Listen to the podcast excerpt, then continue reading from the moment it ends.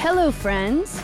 Welcome to My Good Woman, the podcast for new and future female leaders. I'm your host, Nan Andrews, a happily married hockey mom and the founder and CEO of Free Range Thinking Business Strategy Consulting. Grab a seat at the table with me each week for candid conversations with culture shifting, glass ceiling busting, trailblazing women leading impactful enterprises. We discuss what makes them tick, how they get it all done, and actionable strategies to help you lead with confidence and grow the visibility, reach, and revenue of your business. We're classy ladies, but we don't bleep the swear words. Listener discretion is advised.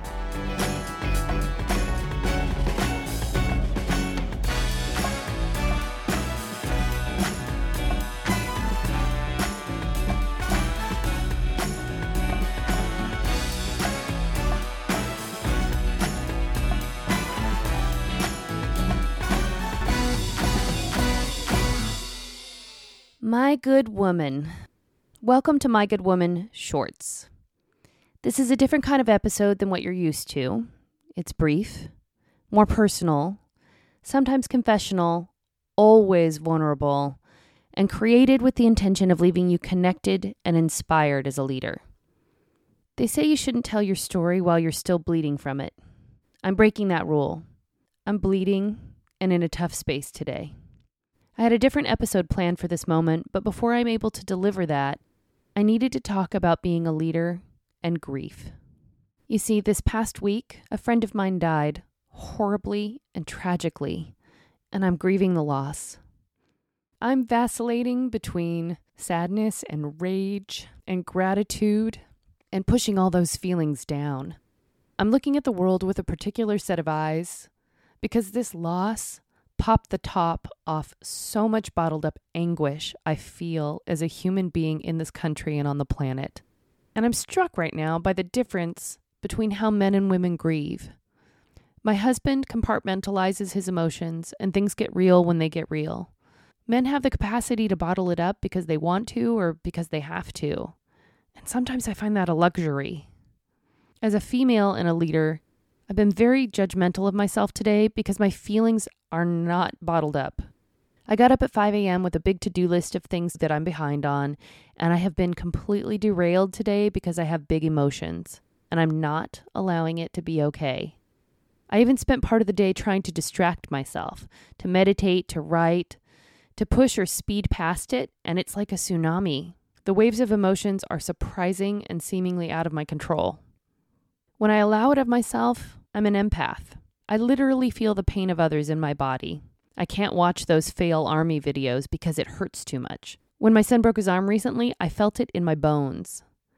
And I realize that I've been holding on to my feelings because I'm living in a paradigm of how I think I'm supposed to be as a leader.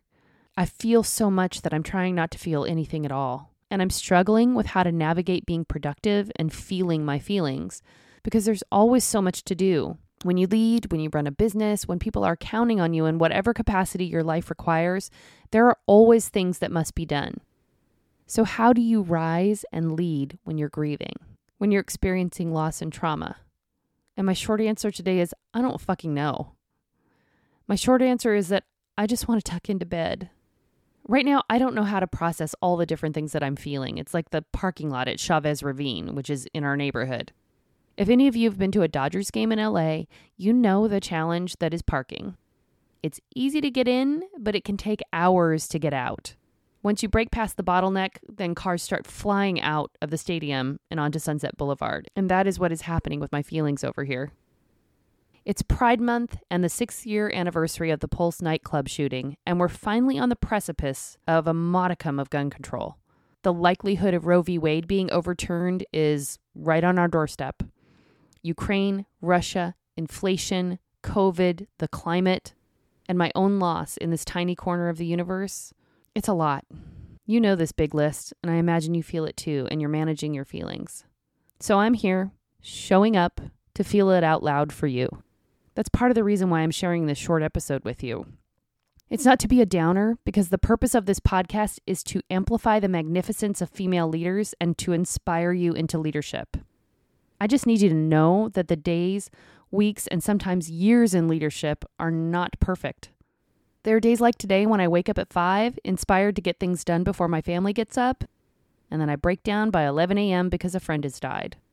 I've spent a good portion of the day on the couch watching The Righteous Gemstones for a little levity. This is the ride.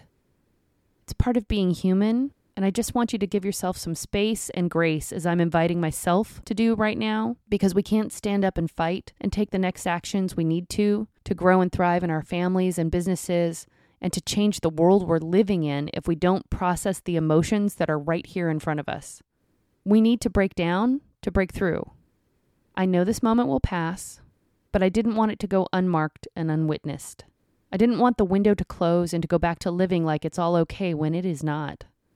I know I will move past this and back into being functional and productive again. And I know this because I'm trained.